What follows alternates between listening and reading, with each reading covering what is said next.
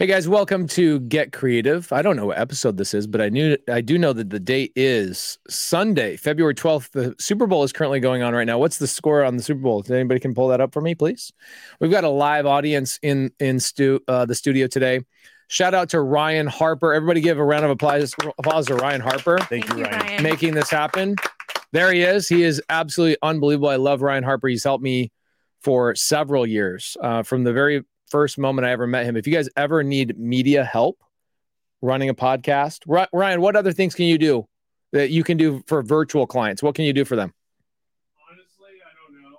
Everything. Everything. Everything is content.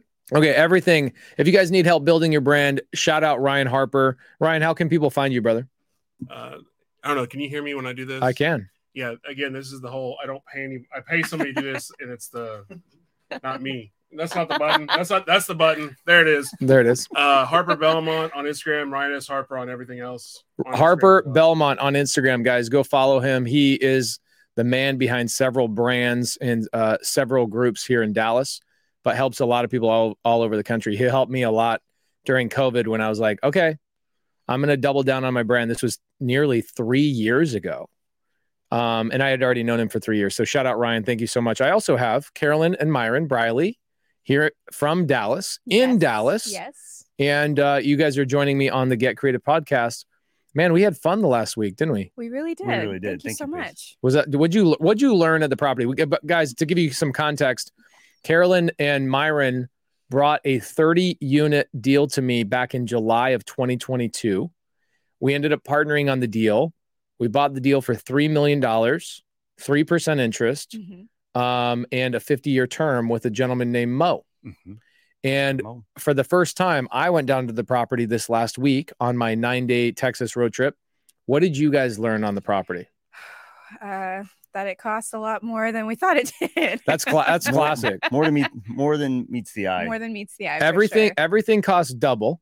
Everything takes twice as long, and you make half as much money as you assumed you were going to.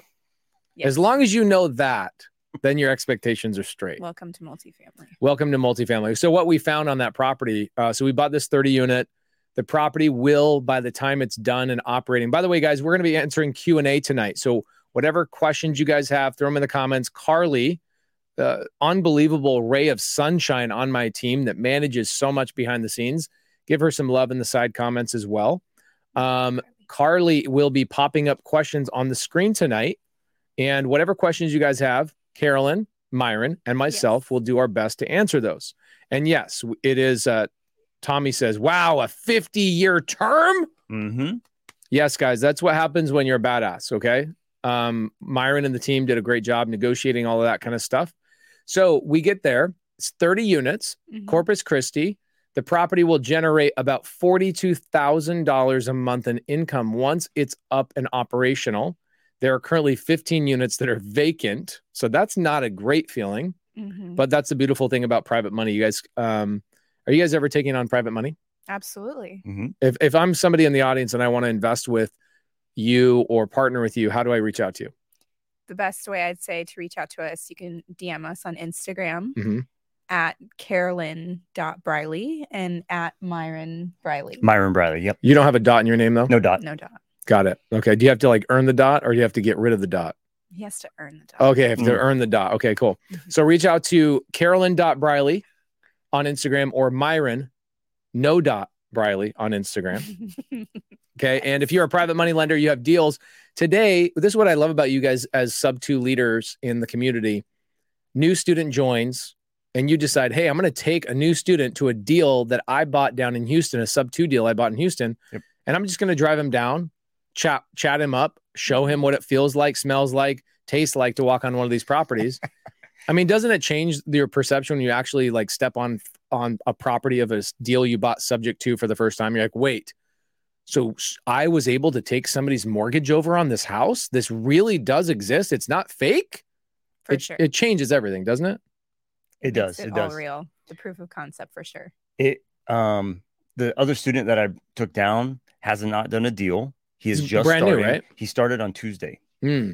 I'm, I'm disappointed he hasn't done a deal yet. Well, we're, we'll get him there. we'll get him there. Uh, But I said the same exact thing. Like you're gonna, this house is brand new that we took over. Mhm. You're gonna see what it smells like. I like that's something. It's a brand new house. It has that new house smell. Yeah. And uh, it was his first Instagram live. It was his first YouTube live. And so I'm like, man, you got to get. If people don't know what you want and what you're doing, you'll not. You'll be just consuming. Yeah. You're taking action. Right. So it was pretty amazing. Yeah, it, it's interesting. Um, being in the proximity of somebody that's taking action makes you realize, oh wow, I was just overthinking all of this. This is very, very simple. Even the other day, we when we made a TikTok together, and I was making you guys do all these transitions, Yes. It, it was way faster than you probably thought it was. Oh, be. absolutely. It like broke a lock in my brain. I'm like, oh, this is so easy Why. I'm overthinking it. really? Yeah, Same. absolutely. I was like, oh, this is all we do. We just do this and this. You know what's funny is that, so uh, this is where I, as a good mentor, I, I now I, I realize I am a good m- mentor after having other mentors of my own, and going, show me, dude. Uh, wait, you don't even practice what you preach. You can't show me. It took me probably a good year to figure out that little flow, that flow that we came up with on the Instagram stuff. It took me a year to realize, okay, do this, then this, then this, then this, and then do this, and then da, da, da, da, da. took me about a year, but you guys were able to learn it in 30 minutes. Well, we had such a great teacher. we did. Yeah, I I mean that's the cool thing about you take going that on that ride along. It helps people get through that process so much faster. Yeah. The cool thing is we've got an amazing group of human beings in the studio with us. Thank you. Um, so thank you guys for being in the live audience. If you guys have questions, feel free to ch- chime in. Um, Carly, let's let's pop up any questions that we have in the side chat that people have about multifamily, single family, creative finance, whatever it is. Okay, here we go. Hugo. By the way, that's the first cologne I could ever afford was Hugo Boss. So Mm. shout out Hugo Boss. Where do we find those properties that have loans that are coming due or fully owned? What's the software? Okay, let's go through let's go around. Anybody that has an answer in the audience or Karolyn and Miron right here. I want to buy a sub 2 deal. Where's a good list and where can I pull that? Give me one answer and I'll, I'll we'll see if we can give four or five answers for this.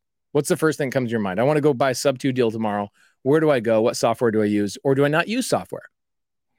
I do use software, Okay, what do you use? PropStream. Okay, Uh, I think also Batch. but but w- you go to PropStream I go to ba- I go to PropStream. and you pull what list? I pull. This is what I do. Just one list. Don't give me all of them. Just one. This is one one. of Well, them. I only do one list. Okay. It's on market, low equity. On market, low equity. Write that down, Hugo. Write that down. One of our favorite lists on our team is expired listings. We love expired listings. We get a lot of seller finance and sub two deals out of that. Um, Karolyn, does anything come to your mind? I know you guys are on the same team technically. Yes. So we just have been You're like he, really what he said. basically i mean or we work with our sub 2 community who Okay.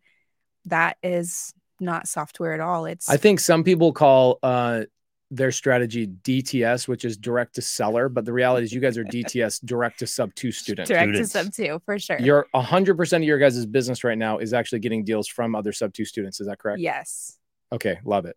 Yes Alejandro, Don, anybody over here? Any other places that you guys like finding sub two deals? Uh, realtors. Realtors, okay. Is there a specific type of realtor outreach that you like to do? Do you do do you go real estate agents that have houses listed on the market over a certain amount of time? 60 days plus. 60 days plus. So Alejandro Alvarez, guys, follow him on Instagram. He's an amazing leader as well. Don Rich, do you have any that comes to your top of your mind? Three year tax delinquent. Ooh, tax delinquent. I like tax delinquent.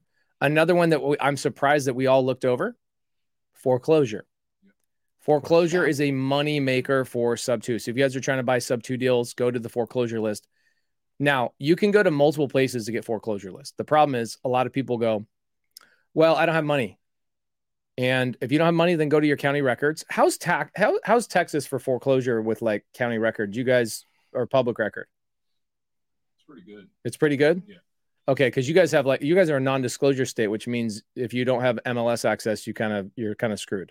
Yeah. yeah We'll have MLS access as long as you build a relationship. Okay, Right. so it, it- Alejandro, you can see the back of him. He has the creative cash flow hoodie on. He says, um, have a relationship with agents, and then you can get that list. I say, um, we use preforeclosuresdaily.com is who we use, and uh, we get phenomenal foreclosure data. Foreclosures are huge. There's 600,000 houses behind on their payments right now across the country. So if people are behind on their payments, foreclosures is a great way to go. Okay. Yep. Okay. Marcellus. Oh my gosh. What a great reference right now. Ooh. Marcellus Wallace. Name that movie. Um, Pulp Fiction. Pulp Fiction. Great job, Karolyn. Are you kidding me? uh, you guys remember this scene from um, Pulp Fiction? Holy Y'all need to shit. go home and watch Alejandro's never seen Pulp Fiction. What does Marcellus Wallace look like? Does Marcellus Wallace look like a bitch? no. No, he doesn't. Sorry, that's Definitely sorry. That's uh you don't name yourself Marcellus Wallace unless you're referencing Pulp Fiction. So I love that. How did you score the deal in Corpus? what made you do a deal in Corpus? It's not the most metro area, but it's also not the middle of nowhere. So Mar- Marcellus Wallace, great reference to a great movie. um, Marcellus Wallace, Miron and Karolyn got that from a sub two student who had a relationship with the seller. So direct to sub two community. Mhm. Again, just like they said, Yes. direct to sub two community. And the reason why we bought in Corpus is because Corpus is um, because the deal was phenomenal. 3% interest for 50 years. That's why. Um, the and then also, it's a C class property in an A area. Definitely. It's like every house next to it is a million dollar home. Yes, just going there this week and getting to see that like tangible and being boots on, like on the ground for the property. Miron visited a few months back when we acquired it in August, but seeing like all the beautiful properties around this multifamily and then having the ocean just three minutes down the road is amazing. It's going to do Yeah. And then also, the other reason is because Mo, the seller, has another 20 unit, a nine unit, Yeah. another nine unit, and something else. I can't remember that he will sell to us on 3% interest, 50 year term. Yep. Exactly right. So you get you get one deal from a seller, especially somebody who's a tired landlord, somebody who was managing the property himself, didn't oh, want to have a property management company. Taking all this is what I learned. This is what I learned, okay? Because I don't go to a lot of my properties anymore, but I learned this weekend how bad somebody like Mo or somebody like Mario, my seller in San Angelo, have been treating their properties. What here's what happens, okay?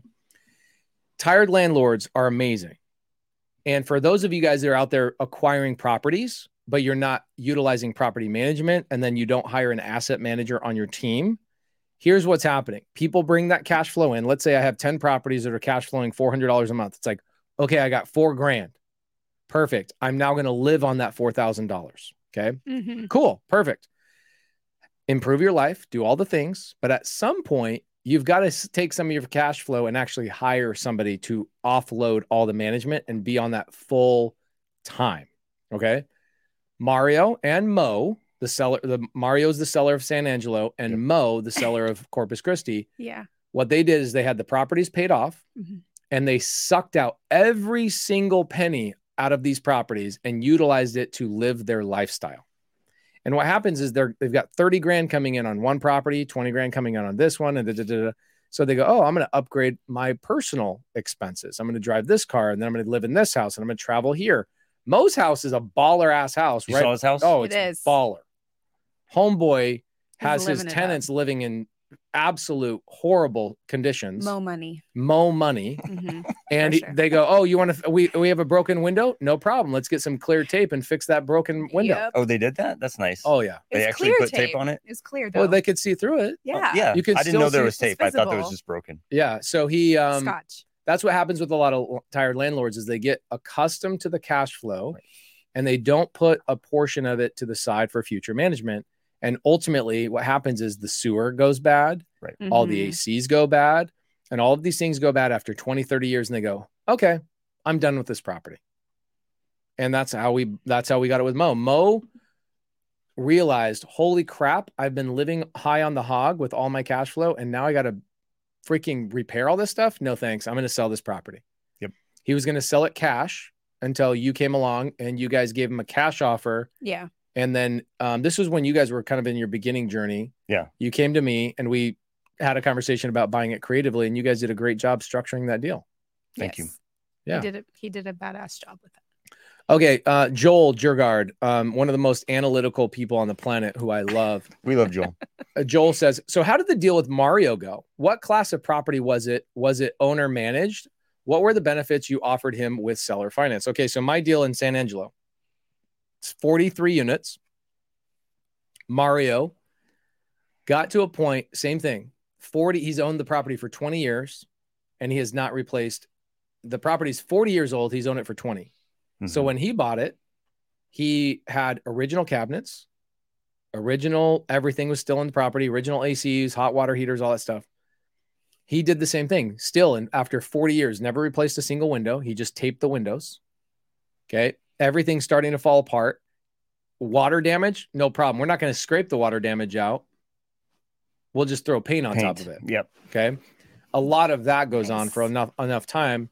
And so Mario got to a point where there was so many repairs going on about a year and a half ago. It was all kind of compounding on him that he decided I'm going to go to the property and I'm going to fire my handyman because he's going too slow and he's charging me too much money. That I'm going to go to the property every weekend and skip out on spending time with my son, who's 12 years old at the time. So the bunnies that we found um, with Mario's that he's his son.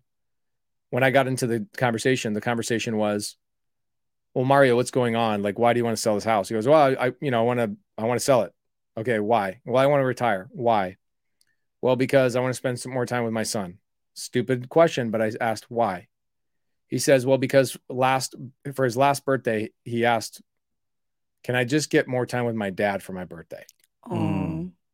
because his dad was spending all this time at the property screwing around with replacing toilets screwing around with replacing and and putting compound or like putty on the cabinets rather than replacing them Right. and it got so bad that um, when i went and met with mario he gave me 19 reasons why he wanted to sell to me on seller finance and none of those were the main reason why he was trying to sell the house remember there's reasons and then there's bunnies Right. Right. Okay. Reasons are I want a high price. I, I'm I want to retire. Da, da, da, da, da. Those are all reasons. but the bunnies were my son asked me for his birthday to for me to actually spend time with him.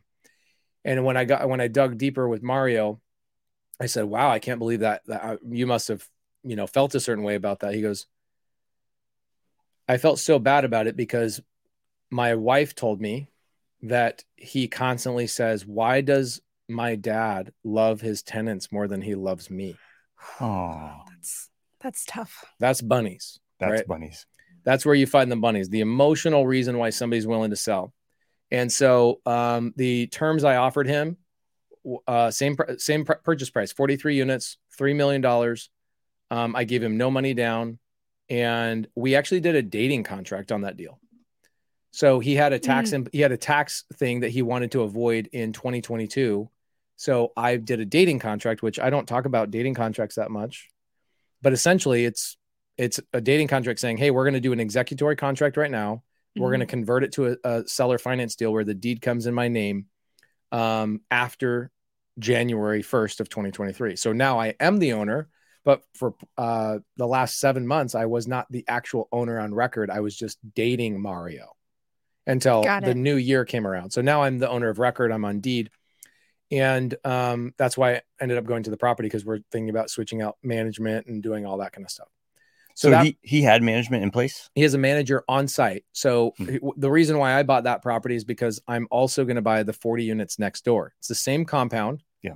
And um, it was built the same time, same builder, but somehow, some way, the the parcels got divided. So you got 40 units here and 43 units here. Okay. So I go, Mario, I want to buy this 43 unit. And he goes, I can help you buy the other 40 units as well to make this really worth your while. So I bought Mario's for 3 million, 43 units, Mhm. seller finance, 3%, 50 year terms.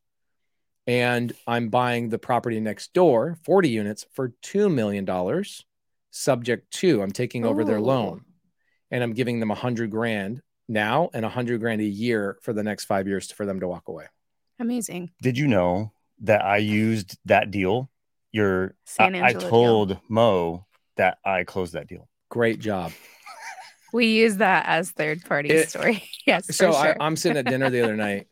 Um, sorry, I'm talking so much. I apologize. No, it's okay. Yeah, I no, for- man. for- this is your show. Um, so I, I'm at dinner the other night, and no, okay, my boys aren't here. Zach and Chris have been traveling around with me, in Louisiana, and I'm in Louisiana, and I tell this the the bunny story, and I tell the F one fifty story, and I'm in front of like hundred people at a real estate conference, and this lady then goes after the conference, the VIP dinner, you know, there's like all that kind of stuff. She comes up to me, she goes, "I can't believe you stole that F one fifty story," and I'm like, "What? What? uh, That that's my story. What are you talking about?" She's like there was another person that told the story about the F 150 story. And I, and I was like, tell me their name. Tell me their name. I They're, they're my student. I tell them to take my stories, but they shouldn't be saying F 150. They, they should be saying like my Mazda Miata or my this or my that, or Alejandro should be saying my Mercedes, whatever. but I, I love when you guys take the stories. That's the whole point hmm use my credibility, use my deals, tell the stories, use the addresses, do all that kind of stuff. And it, it helped. Yeah. Totally. Because Mo wanted 7% interest. F that. Uh, exactly. So I That's what go, we said. we just closed one in in San Marcos. San Blah, Marcos. blah, blah. Whatever. San Marcos. Yeah. I don't even remember what I said, but it's like 200 something units and they gave us 3% interest. Mo, how can I get you to 3% interest? And he he went from 2.6 million up to 3, Yeah. Yeah. which he was at 3 million cash anyway. So he just went back up to 3 and we got it. We got the deal. 50 years. hmm Um, Don Rich, Don Rich, and Alejandro Alvarez. How many times do you guys get deals because of third-party stories that you tell a seller? Every time. Every time. Every time. Every time, not even a stutter. My lead managers has improved their conversion because of third party. Stories all the time, and Love I, it. I would say use other people's stories. Take things, extract things from books, whatever it is. It's interesting that a seller will do. They'll go, oh, that's what other sellers are doing. Cool, I'll do that too. Mhm. Exactly. They'll go from seven percent to three percent because you closed some 200 unit deal in San Marcos. They got FOMO. Great job, bro. Great job. It wasn't a lie. It was like It's not I a just lie. showed You're, him- using a my- lie. you're using No. my credibility. Yeah. We're partners. You're a partner it's anyway. what's so possible. Exactly what Yeah. you said. Yeah. Great job. love it. Loved it. Let's, do it again. Oh, I love it. I love it. Elena, Elena Tang, we love you. Um, love sub two students, we love everybody. Hopefully, you guys all know Karolyn and Miron. Um, by the way, Carly, if you don't mind, throw give us some more questions, but also I, I would love to see. Um, oh, this is great. How do you combat the head in the sand mindset with people with pre foreclosure? Okay, I would love to hear what you guys have to say about this because I could talk about this for 45 minutes. How do you combat the head in the sand mindset? I mean, you guys aren't really direct to seller. You guys are direct to sub two students. So you're probably not dealing with this too often. we, We- deal with pre foreclosures with direct to agent sometimes. Okay. And in the very beginning stages of us in business, we hit a lot of pre foreclosures. So I did a lot of door knocking, Mm. and it's very visible the head in the sand mentality. And it's basically like there's that time, a period of like, oh, I'm okay. And then, you know, they have their head in the sand, and then it comes down to crunch time where they have to make a decision or it just goes to foreclo- pre foreclosure. But observing them and understanding just like I can lay out all the options for you, Mhm. but it's not my choice or I don't have control of that for you. Like I'm here to help present options and strategies for you to come out the other side of this Right. and like walk you through it or guide you, help you. But in the end, it's up to them to make the decision of Right. So uh, my experience, I have I I have a ton of experience in um will you guys will you do me a favor, Alejandro? This pink light on my right. Turn that light off. And then the pink light over there, let's turn that off right there. I'm I feel like I got I'm sunburned. There we go. There we go. Boom, boom, boom. we're in Miami. I feel I feel I felt like I was in Miami. I was lit. Yeah, unplug it at the bottom. Thank so um okay, so here's here's my here's my experience in foreclosure. Nice mood lighting. That I was just so I was much looking at myself going, damn, I'm sunburned. I thought you like sex appeal. I do like like, sex my appeal. lips are pink. Anyway, So you're good. Thank um, you. there's a phase. There's a phase of foreclosure. So pay attention to this. Um, with foreclosures, they will inevitably keep their head in the sand regardless of what you do and you say. So, two really quick stories. Number one, property in Atlanta, Georgia. I had a student that ended up selling me a deal. His name is Jamari. Okay. You, probably, you guys probably know Jamari, right? Mhm. He calls me up. Hey, so I've got a deal. I'm newer. Um, you know, I'm out for I'm knocking foreclosures. I've got a deal. I don't know how to do sub two di- yet. I'm too new. Can you get on the phone with the seller? I get on the phone with the seller. I walk her through. I ask her the question. She's in foreclosure. She's about to lose her house in two days. And my my reality here's the answer. They don't take their head out, out of the sand until like a week before they're getting foreclosed on. Mhm. Okay. First and foremost. Okay. It's it's 30% of people are so deathly afraid of it, they make a decision in the very first week of being in foreclosure. And then like 90% of people turn into not 90%, 70% of people go all the way until a week before they lose their house. Yep. Okay. So the majority of people are going to wait until they're about to lose their house. Just understand that you're not going to uh, overcome that without this little tidbit of story.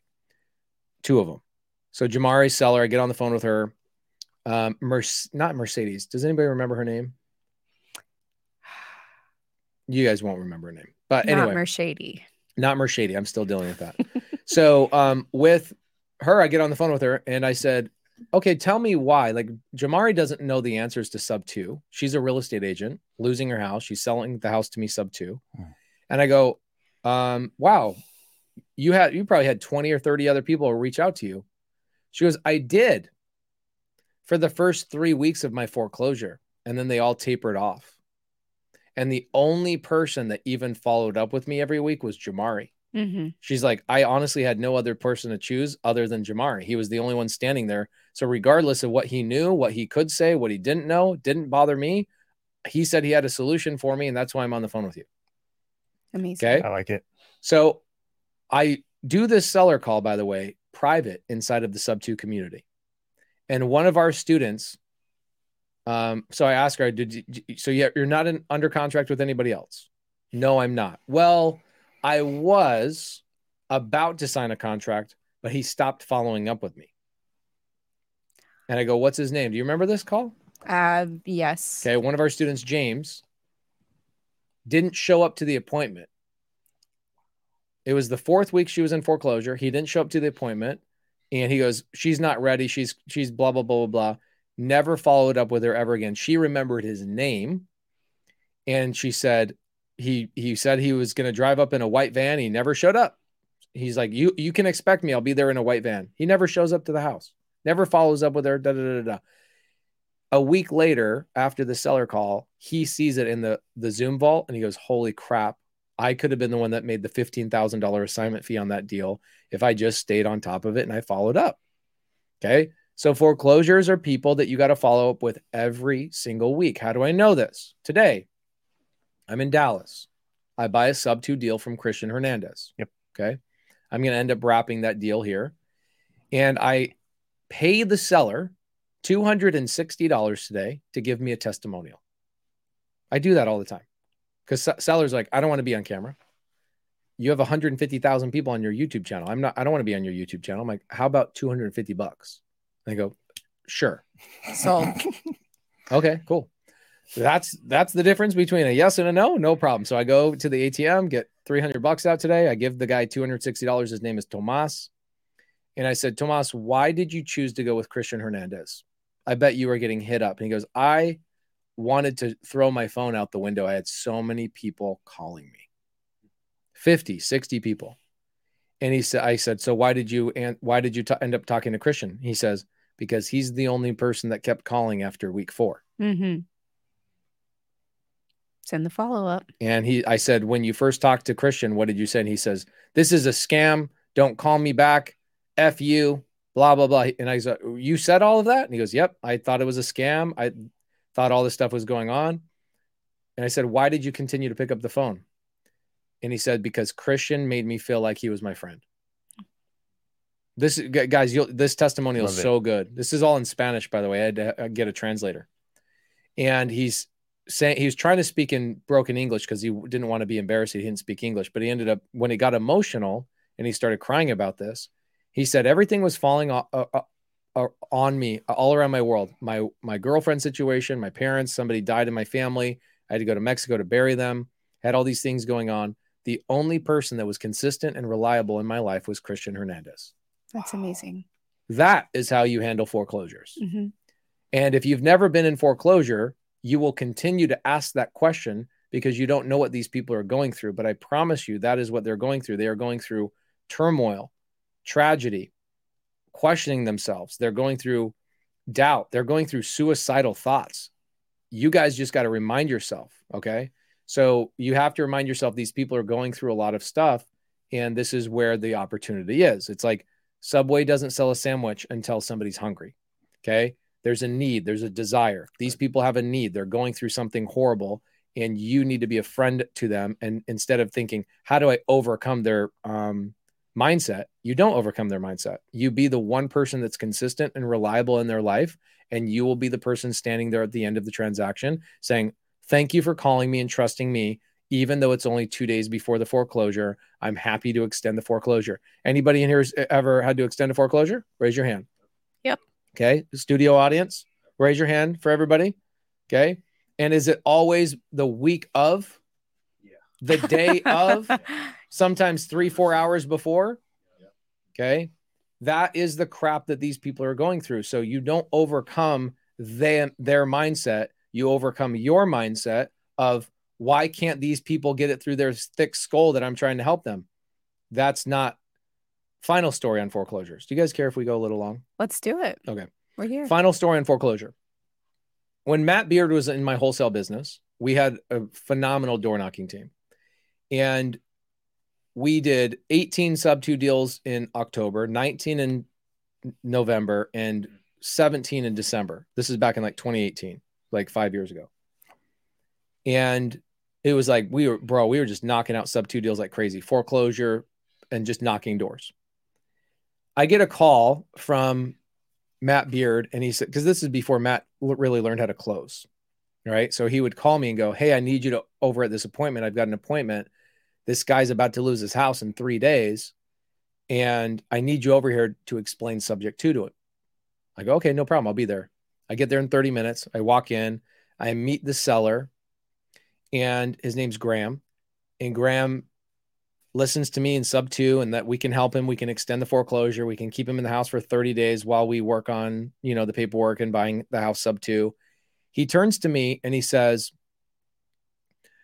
Where were you 30 days ago? Where were you 30 days ago when I really needed your help and I was going through all this term- turmoil? Where were you? And I said, Graham, I met you 30, 30 days ago. I was here 30 days ago. He goes, No, you weren't. And I go, Yeah, I was. I was the guy that was wearing cargo shorts and you teased me about my cargo shorts. And you said, There's no way you're a serious real estate investor because people that make money don't wear cargo shorts. I would tease you about the cargo shorts Okay. too. But you, and he goes, Oh my gosh, that was you. that was you. And I go, Yeah, Graham. He goes, I'm so sorry. I'm so, so, so sorry. Um, and I said, Graham, you weren't ready at the time. I, I take zero offense to this, but I want to show you that I'm here just like I was 30 days ago. You weren't ready to listen to me then. Yeah. You didn't even remember my face. I've talked to you for the last 45 minutes about all these real estate strategies. You don't even remember the way I talk, what I look like. The only thing that triggered your memory was cargo shorts. And he's like, wow, wow, wow. And I go, all that tells me is that you've been going through a lot. And, and we're here for you. For sure. Let's solve this problem for you. So when you guys continually ask me these questions about foreclosure, about how to overcome foreclosure, you don't ever overcome people's mindset with foreclosure. Okay? You you overcome your mindset with foreclosure and you need to be ultra ultra patient with people going through foreclosure and be the person that stays in the game the longest. Every story you hear about foreclosure is always somebody solving the foreclosure 15 minutes before the house is lost. Yep. Cool. Love it. Okay. Sorry. Did anybody did anybody learn anything in here? Okay. Yep. Always. Don Rich and, and Alejandro should not be raising your hands at all. They're like, we deal with this shit all the time. Okay. Uh, great question. Fran- Francesca Basu. How difficult is it transitioning from single family to multifamily? What do you guys have for me here? Transitioning, um, it's it's a little bit of a mindset thing, you know, because you think, oh, the three hundred thousand dollars is becoming three million or thirty million or whatever. Hmm. You're adding a zero, but there's there's a lot of different stuff to learn with multifamily. It's a totally different animal. Totally different. Yes. Um, all these crazy acronyms that they made up or whatever, right? But um, for us specifically, it's actually not transitioning, but adding to. Yes. So we are still doing single family and we're adding multifamily to our portfolio. Yes. Um, but it's it is a lot of learning, and I think the biggest thing for us is don't do it alone.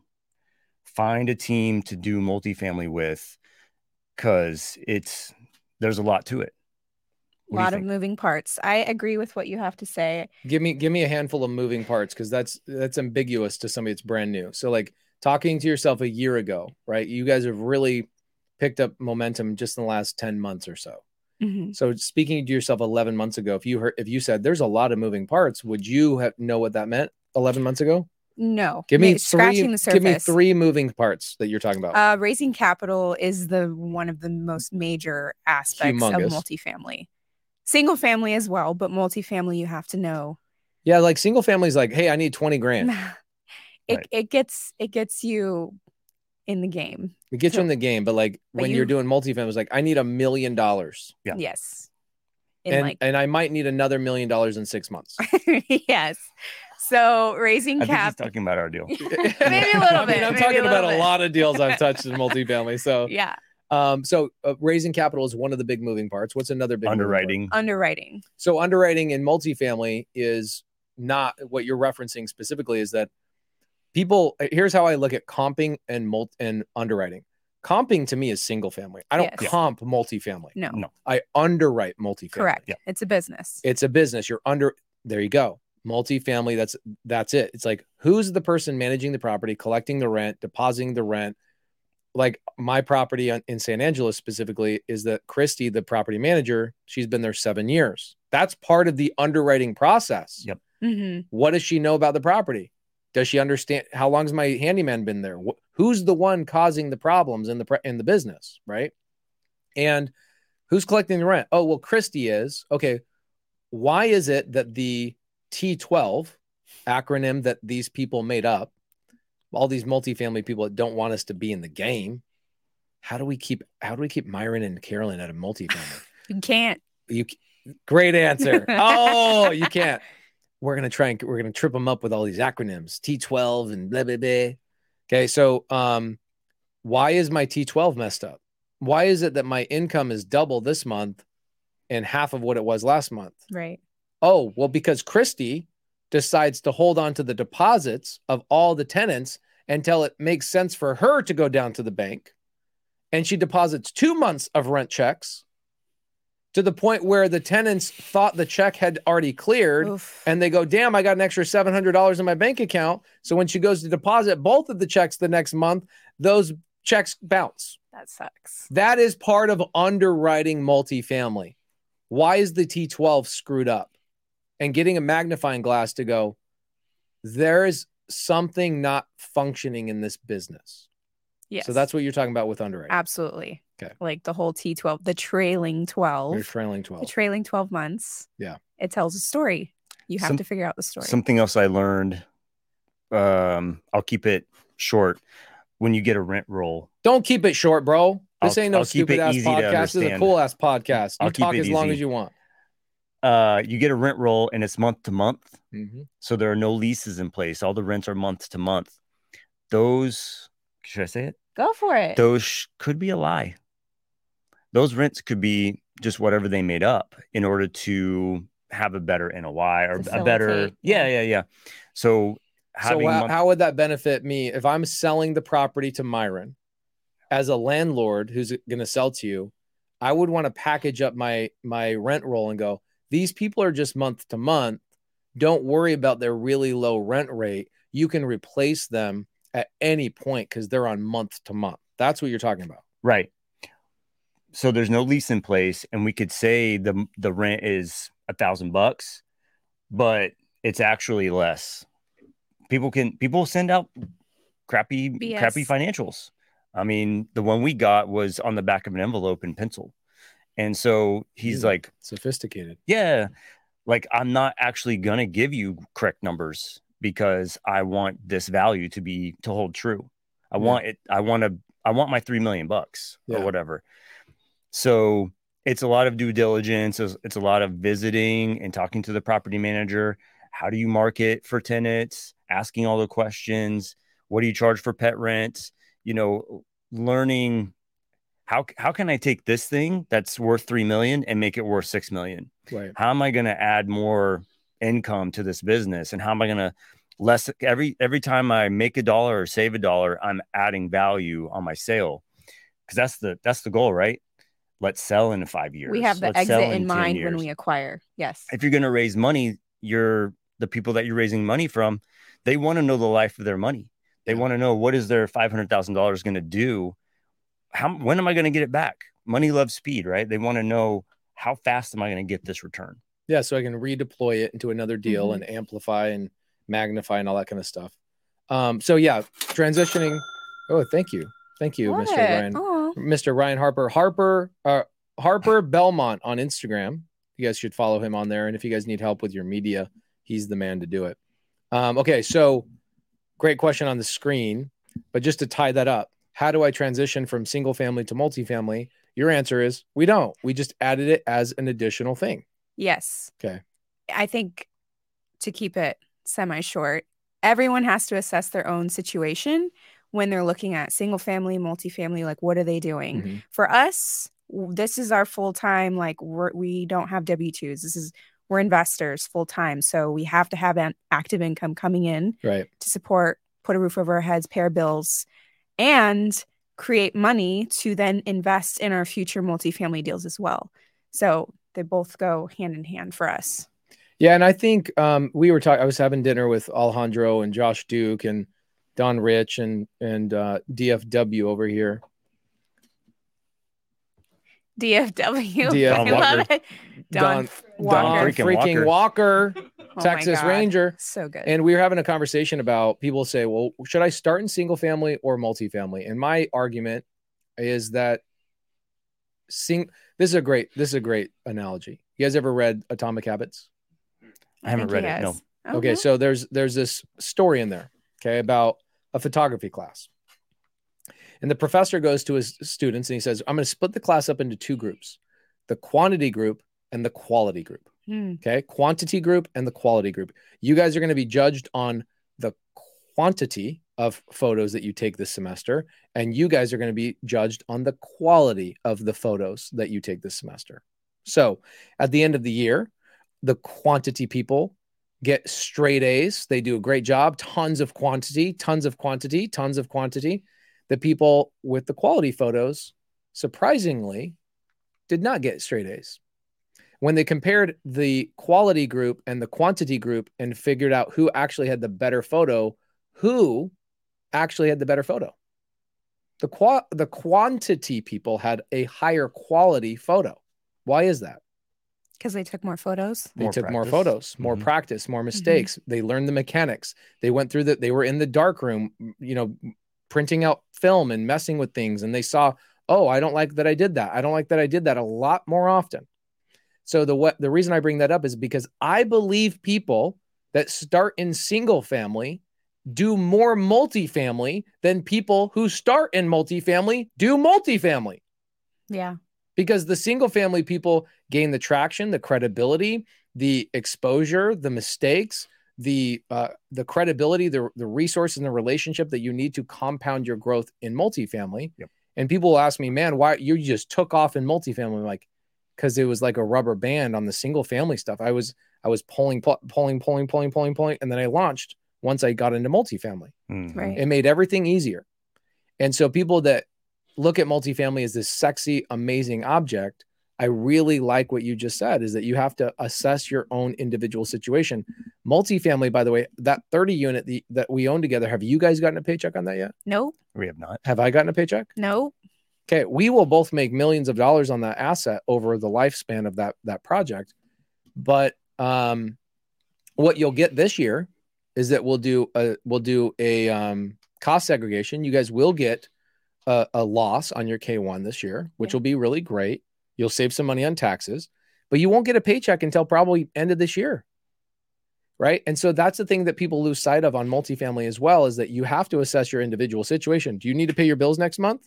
Yep. Yep. You got babies, right? Yep. We need to pay bills Diapers. tomorrow. Right. You guys got you still have diapers? Mm, Here and there. Maybe pull-ups, Miron every once in a while. night diapers. Okay, night diapers. Okay. Got 90s. Love it. So you still have things to pay for. So you look at a multifamily as I'm going to buy these things that I don't have to worry about. Um, essentially, it's kind of like retirement and compounding your wealth, but your single family stuff is what's actually paying your month to month bills, right? Correct. Yes. Wholesaling, fixing and flipping, creating wraps. hmm Yep. I know Alejandro is going to help you guys on a couple of your wraps because you guys have like stacked up a bunch of properties you're sitting on that you guys got to go out and wrap. Yeah, we just had two back to back three. signings Uh, the other day. isn't that great to be part of a community with people like Alejandro Alvarez? Absolutely. We love it. Absolutely. My we're gosh, we're very dude. grateful. My gosh. Okay. So there's the single family, uh, multifamily. Hi, Vina. Vina, Hi, Vina Vina. Jetty, love you. love you. Um, this is great. Edith Medina. Actually, can we go back, Carly, to the question about their roles and the the role playing that they do with each other? I mean, the, we- how they divide we- each other's roles. okay. Sorry, I was like, this I is a whole nother podcast. I, I misspoke. Um, let, I- I'll jump into that. I don't know who asked the question, but the, the question was, how do you guys in, internally Yep. um, decide who does what? And and d- I want I want you to give me a 30 second answer of today. What do you guys now do? But then I also want to hear a couple of the fights that have happened about who was stepping on whose toes and how you had to go through through some bullshit where it's like you're hey you're in my territory i want to hear all i want to hear all that let's Mhm. hear it where are we Um, now Really quick. and what's the bullshit you had to go through Yep, yep, yep. Really quick. Uh, I'm mainly doing single family uh, agent outreach. We have six other SubTo students calling for us, and uh, a couple other non students doing outreach as well from the elephant challenge from the Elephant Challenge. Exactly right. Elephant Challenge has actually changed our life. Thank you so much. Um, and they just bring us single family SubTo deals, low equity deals. Um, as far as stepping on toes, I full disclosure, this is what I do. Karolyn, please help. And sometimes things get met. Sometimes things get missed. Yeah. I also miss things, but sometimes things get missed or or like what delayed. give me give me or- something like you didn't underwrite it properly you didn't you there's no con- the contract didn't get signed because there's only one signature like what It's uh okay, contract stuff sometimes. Sometimes like I'll be going through my email and he's like, Oh, you gotta sign that contract. Okay, shit, I missed it. like Um, 12 hours later. Okay. Uh um what else? This is fun. I'd say it's more not so he's more Ruining integrator.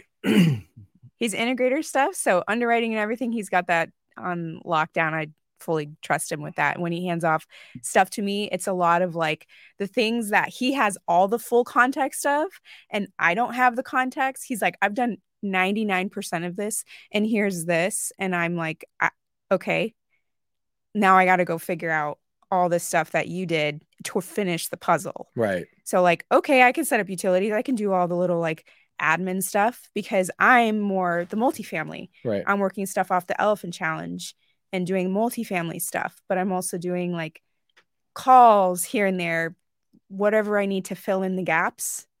And I'm also running after two kids. yeah i was just gonna say that I that's was a, going to that- also say that for a lot of a lot of with love. I want to I want to give you kudos for that just for a second. So I'm at dinner the other night and this lady comes up to me and she says, "I just want to let you know that I have been waiting for 15 years for my Mhm. children to turn 18 and leave the nest to finally focus on my real estate business." And after watching your wife breastfeed on um, this thing and after watching Karolyn on the elephant challenge, it made oh, me. She said that. Oh yeah, That makes me want to cry. people see you on the elephant challenge. That's sweet. She said it, ins- it inspired me to not wait any longer. Oh, wow. So I I just want to let you know people watch. They, Okay. they notice those What's things. her name? I need to give her a hug. Um, I'll I'll find out. Okay. It was a it was a dinner that I stopped by and and it wasn't my dinner. It was a dinner somebody asked me to come into and like say hi and sit, take photos with people. That's amazing. That's really sweet. Yeah, Thank so you. it's somebody from the Elephant Challenge, a non-student that noticed you and was like just watching you from the last one that we did.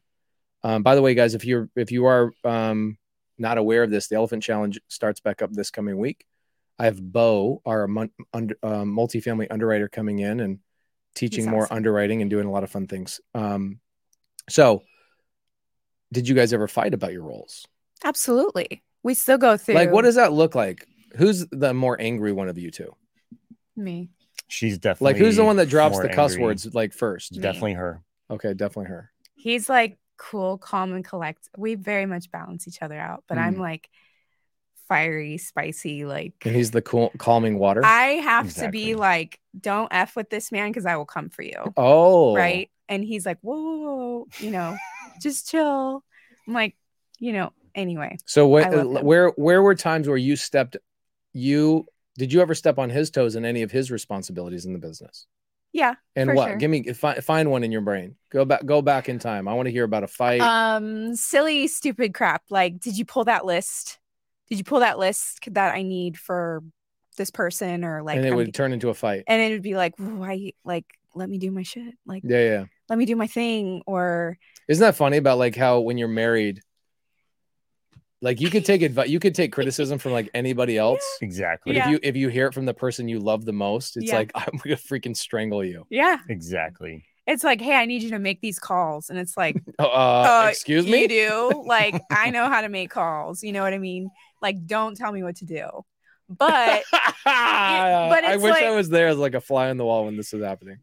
I think that's it's a normal thing for oh, couples. oh, Laura and I do, especially- do yeah. this. all- Yeah, all it's the time. like you have to you have this pre-existing marriage relationship emotions and then you have a new layer like we started both of us from scratch real estate dumped on us yeah, entrepreneurial like pay pay for your bills you don't have a job anymore Yep. And it's like you got laid off, right? No, we I quit. Oh, you quit. What were what were you doing? I remember this. Our history is an interesting history. Well, you guys won an Instagram giveaway that I did where I was like, "Come spend the day with me driving around Arizona." Yep. And we uh, got to have a, a great. That was a year and three months ago, I think, something like that. November of 2021. no, it was august of 2021 Oh wow, was that long ago? Yeah. Holy moly, life goes by fast. august Yeah, dude. You definitely had diapers. no back then. september Yeah. september sorry Okay, so um, how how is it how is it working for? Okay, what's been most surprising thing about multifamily for you guys? Ooh, Vina Jetty asked the question. Oof. um Surprising. Um, Here, I'll, I'll I'll- let me say a couple things, and you guys Okay, thanks. spark some ideas for you guys. Um, looking at multifamily, I I remember as a contractor, I would go do um repairs on other people's multifamily properties, and I thought the biggest challenge was the property itself. Like the property looks daunting, physically daunting. Oh my gosh!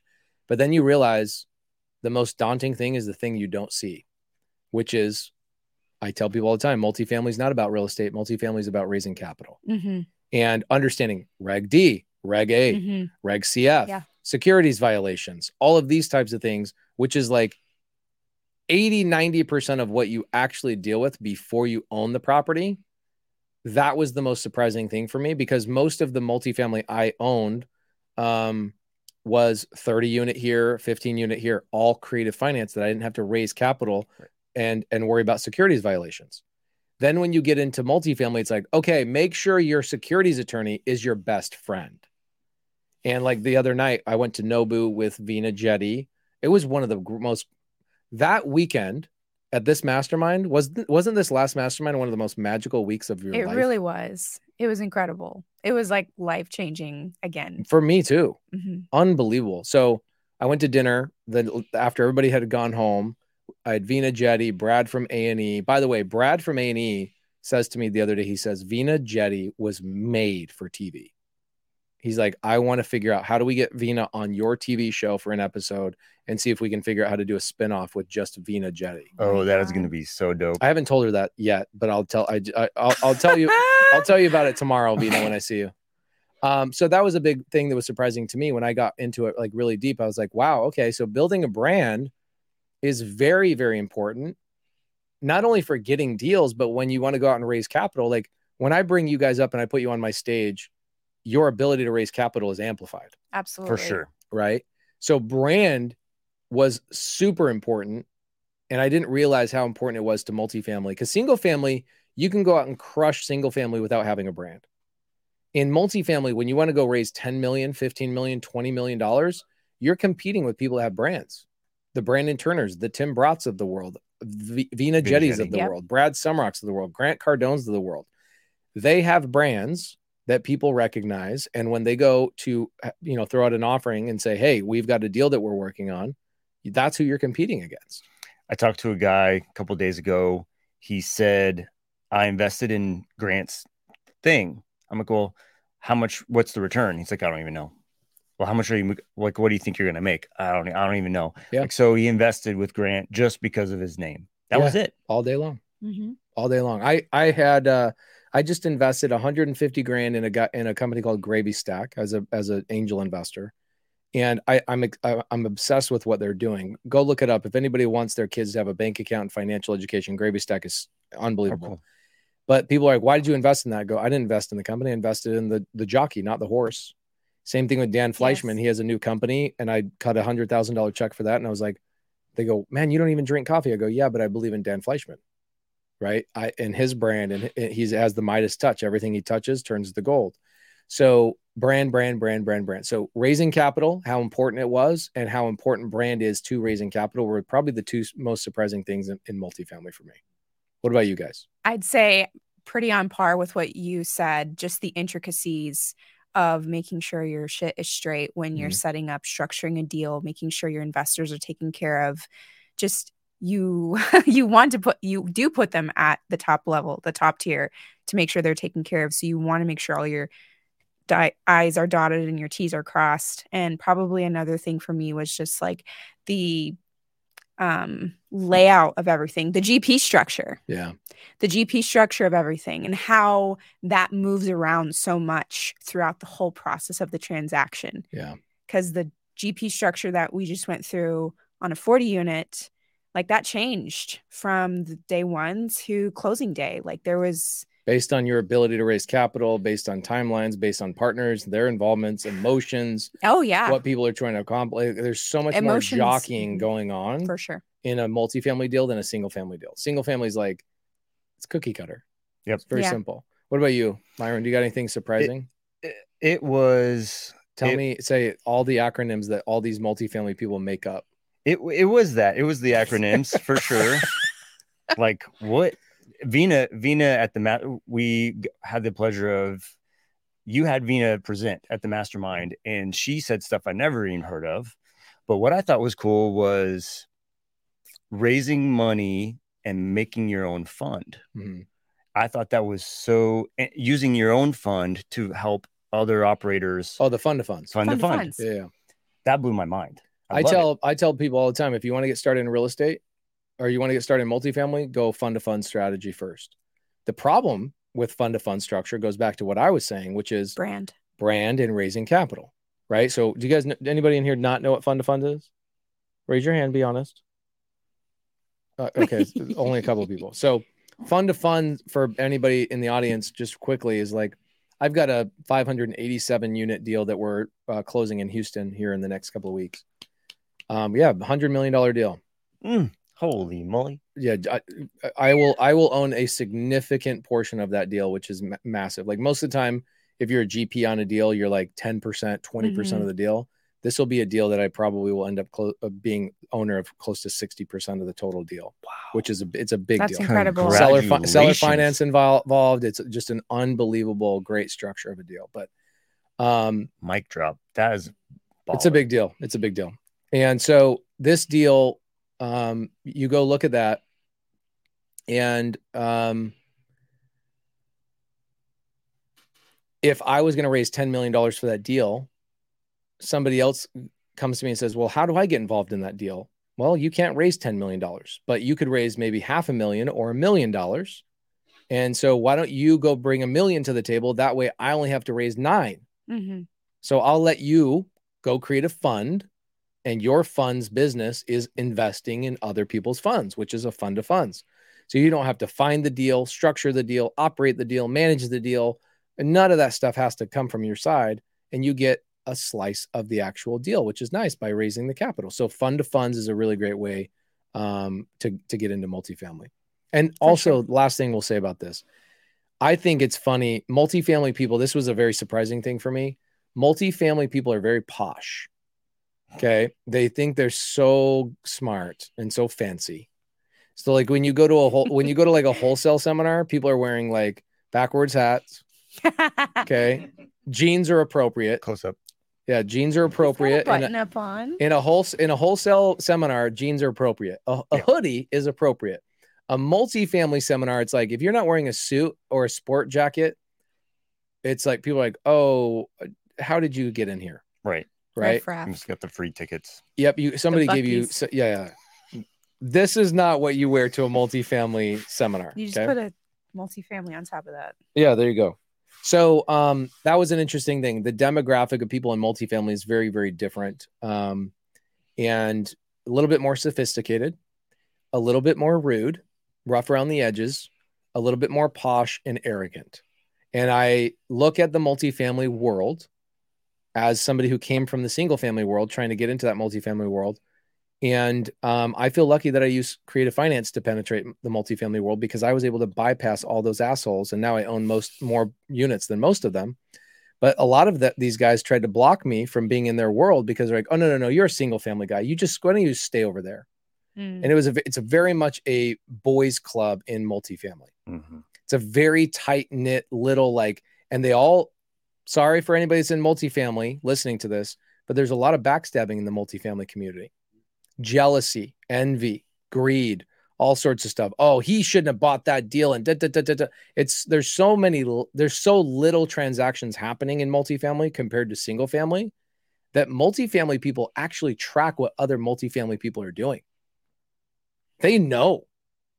In single family, dude, nobody, there's so many transactions going on. There's no possible way that any single family investor has the time and energy to worry about what another single family investor is doing.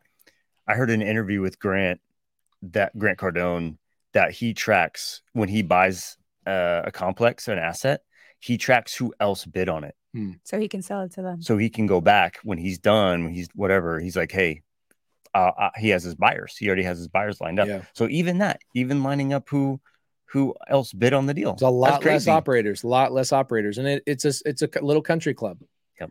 And so once you get to a certain, welcome to the country club, by the way, 70 doors in the last 12 months. Congratulations. Thank you. 70 doors. Thank you. Karolyn and Miron, proud of you guys. Thank you. Um, Pace. by the way, you guys should Because be, of you. it's not because of me. You guys, Definitely is because of I, I you. opened some doors for you. You chose to walk through them. It was because you Sure. moved your own two damn feet. Okay. In your cute grandma shoes. They're fairly cute. Okay. Um, Carrie Ann, do you find that in working with agents, you go back to who, those who understand and help their sellers repeatedly?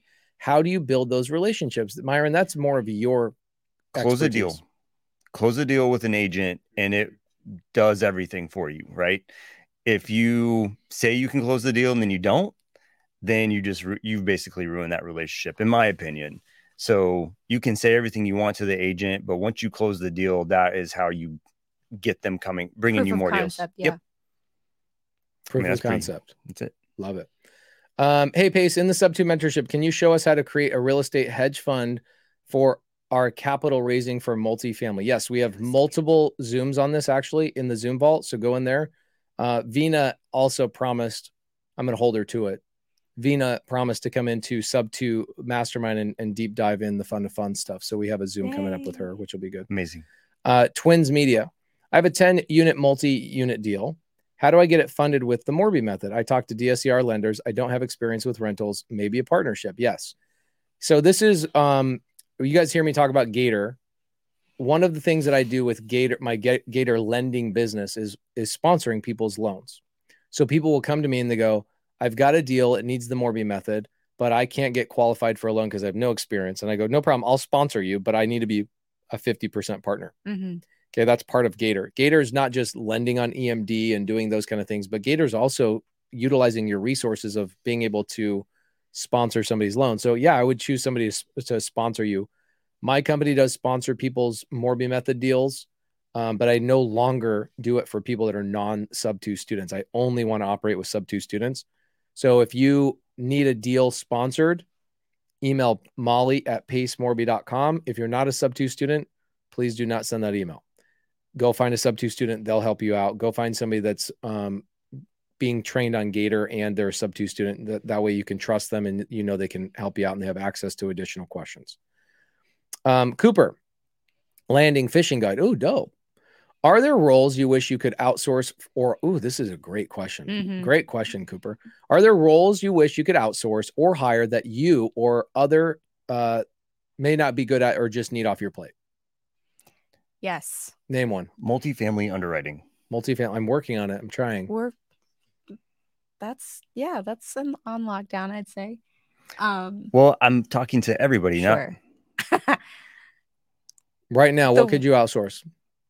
right off the top of my head, and it's very silly, just like follow up stuff in my emails. Hmm. Emails or like DMs or just like clearing my inbox. Let me ask you a question.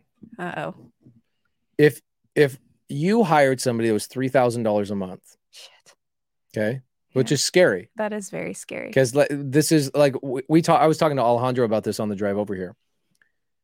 What I've always wanted the SubTo mentorship to be about is way more than just creative finance. I've always wanted to be all about business in general, right? And what will happen is you will repeatedly run into the mental roadblocks in your own mind. So you guys have done SubTo deals, seller finance deals, single family, multifamily. You've done flips. You've done all these things. You've overcome so many scary things, and now you've grown comfortable, but you're still afraid to hire another human being. Right. Okay, so let's let's think about this. If I found somebody at three thousand dollars a month for you, that their entire job was going through your emails and your DMs and following very specific rules, systems, and processes, do you think you would make an extra three thousand dollars a month? Yes. Isn't that interesting? It is. And this is like we've reached a place in our business, in our business relationship, where a few months ago it was like, no, there's even at the mastermind in junior, like I would be severely disappointed in you Yep, if you didn't hire someone in 30 days. Well, scary. sorry, like we've not hired anybody. Well, it hasn't been thirty days either. So, no, I, in June, sir. Oh, and It, June. w- it has been. It's been lots of 30 days. So, so, so we're like, okay, now we're at this new place. Why don't Why don't you do this? Why don't you go into SubTo, and say we want somebody local to Dallas that comes and works and helps me with my email and my DMs for a week to do a trial run. yeah. I can't pay you, but I'd love I if you can find deals in my DMs. Here's the thing too: is if you know you have people handling your DMs, you know what you end up doing? Creating more content that pushes people to your DMs. Right. So like right now, you know you should be creating more content. You do a great job of it. You really do. Thank you. You're one of few people that I actually watch. I watch Alejandro too. Why don't you like my shit then? I do because what are you talking about? I'm just kidding. I I'm make just comments on your shit I all the time. I know you did. You left hearts on us the other day. yes. I'm just messing. Come on. What are you talking about? I'm just giving you. Okay, so you do a really great job. Yes. If you knew somebody was in your DMs, Yeah. handling potential business, filtering things and filtering knuckleheads and all that kind of stuff, knowing that you could get one JV deal a month that makes you an extra $10,000, but you don't have to pay those people for the first 30 days. hmm What what what would be keeping you from it at that point? I don't know. Nothing. nothing really. Is it the here's here's here Nothing. Just taking that action. it's not just taking the action. I'm going to give you guys some tips here. It's the upfront expectation of letting that person know that you all also are inexperienced at hiring people. You know how many people's lives I've negatively impacted? hmm A lot. And this is a hard thing to admit. I had a lot of really great people when I was in my 20s, my early 30s. I did not deserve as a, as a boss. Mhm. I was not ready as a leader. Our company was not financially ready, and our systems and processes were not ready. However, those people taught us a lot of lessons that moved us forward. Those people don't work for me anymore because I thought they were the problem. But the reality is, I was actually the problem in my 20s and the lack of leadership and all of those types of things. Okay. I feel bad for everybody out there. I'm very sorry for all the people that I, your lives, you came and worked six months for my company and I wasn't ready as a leader Yeah. and you ended up getting fired or you quit or whatever it was. but that is part of business. What I wish I did is I wish I knew, and I wish I had somebody like me staring at me and saying, hire people for 30 days and say, we've never done this before. We've never hired somebody before. We are afraid to hire you, but here's our expectations. We're hoping it turns out this way. And if it doesn't turn out this way, then let's part as friends and let's make sure we write this all down in an expectation, like a letter of expect- expectations. Would it make it easier to hire somebody at that point? Yeah, for sure. Then that's what you do. Go to sub two and say who want who in Dallas. Because here's what I would suggest: find somebody that you go and you, Karolyn, meet with once a week at Starbucks for two hours and go, here's how I handle my emails this week. Here's how I handle my DMs this week. And train them, train them, don't pay them, just have them come and do it after hours, right? Because you'll find somebody has a nine to five job. And you'll find somebody that after their nine to five job can handle your DMs and your emails. So the next morning you wake up, your emails are cleared out, they're organized, they're responded to, your DMs. Imagine big what that would do to your business. That is- it, it would be like clearing the fog. So anybody in SubTo right now, okay, so, uh, SubTo students, please reach out to Karolyn and say, I would do that for you for 30 days with no expectation. Okay. And and what they would what they should do is go, I'm learning from somebody who has 70 doors in 11 months. I'm learning from somebody who has a, a, a you know, you've been a leader in the community. I am learning from somebody who's doing deals every single month and I want to be in that proximity. That's my pay for the first 30 days. But if I can get, I can help Karolyn and Miron do deals out of Karolyn's DMs, then I should get paid a portion of those deals. And that's where they start getting paid. Right. Make sense? It makes sense. There you go. I would love to pay that person. Yeah, yeah. Makes my heart pound a little bit, but Yeah. But you got to, there you go. That's how you know you got to get over it. Yeah. We have That's cool. I, a total of 650 employees right now. That is scary. how many? 650. That's a lot. Where are you going to be at the end of the year? I don't know. I think this is going to be an interesting year of like a lot of efficiencies and a lot of making sure we're, um, you know, you look at like Google and all these companies that had these big, big, big layoffs. They didn't have layoffs because they were losing money. They had layoffs because they hired too many people back in 2020, 21, 21, and 2022. And so, like, okay, now this is a year of efficiency, right? So I think we're going through that as well. We had 700 employees. We our company is doing more revenue, but we actually downsized 50 employees to be more efficient and we found holes. We ha- we hired a new CFO full time. Last year, we went from having a, a controller to now we hired a CFO that's multiple d- uh, triple digits a year. Um, that is now going through every department, every role, every responsibility, and he, it, making everything way, way, way more efficient. And people, some people have lost their jobs over it. Is he taking the controller job as well? Nope, keep the controller. Keep the yep. controller, yeah. CFO is more of like a strategist, right? And Yeah. he'll go and he'll build relationships with banks. He'll build build relationships so we can go have lines of credit to go and do this or conquer this or go expand here or hey, let's go buy a building. Why do we own this building? Why don't we do that? Very strategic. Something that like somebody smarter than me in that regard, somebody smarter than Cody and other partners that I have. So, um, but yeah, I think at the end of the year I'll probably be somewhere around 700. But I think 2024 I'll go from 700 to like 1100 because I'll be ready for it. Right, right, right. Right. Um, Cool. Vina says, just an idea. When you close a deal and you're just starting, send a pre-written letter to, of recommendation about yourself to them and ask them to sign it for you. Then use this to build new relationships. I love that. That's really good. Dang, Vina. Always. Love it. Honestly, I think that's the that should be the name of Vina Jetty's YouTube channel. Is Dang Vina. Dang, Dang, Vina. Vina. Every time I listen to her speak, I'm like, Dang Vina. She's mind blowing. She is. She's a We're powerful very human grateful being. for her. Uh, Joel says, "Can we partner and learn to handle asset management and be on the uh, on the GP?" Joel, it's very hard to be on the GP, my friend. It's very hard to be on the GP. Um, can you partner?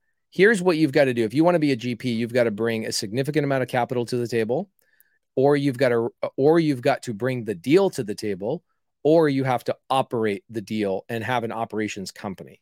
Um, being a GP is very, very challenging um you guys are the gp essentially of your own little your own little deal over there that 40 unit deal Mhm. Yep. uh, but not in the classic sense of what most people would look at as a gp right you're just owners you're co-owners is really what it is Exactly right. um, but can we partner and learn to handle asset management and be on the gp i think if you real joel i want to know nothing about asset management okay i want to know i was on site yesterday on my san angelo property and jimmy comes up to me my maintenance guys and goes hey can i get a i'm I've been working at this property for seven years. How much do you think he makes a month? Full time. He's full time maintenance guy. Three grand. Two grand. Hmm.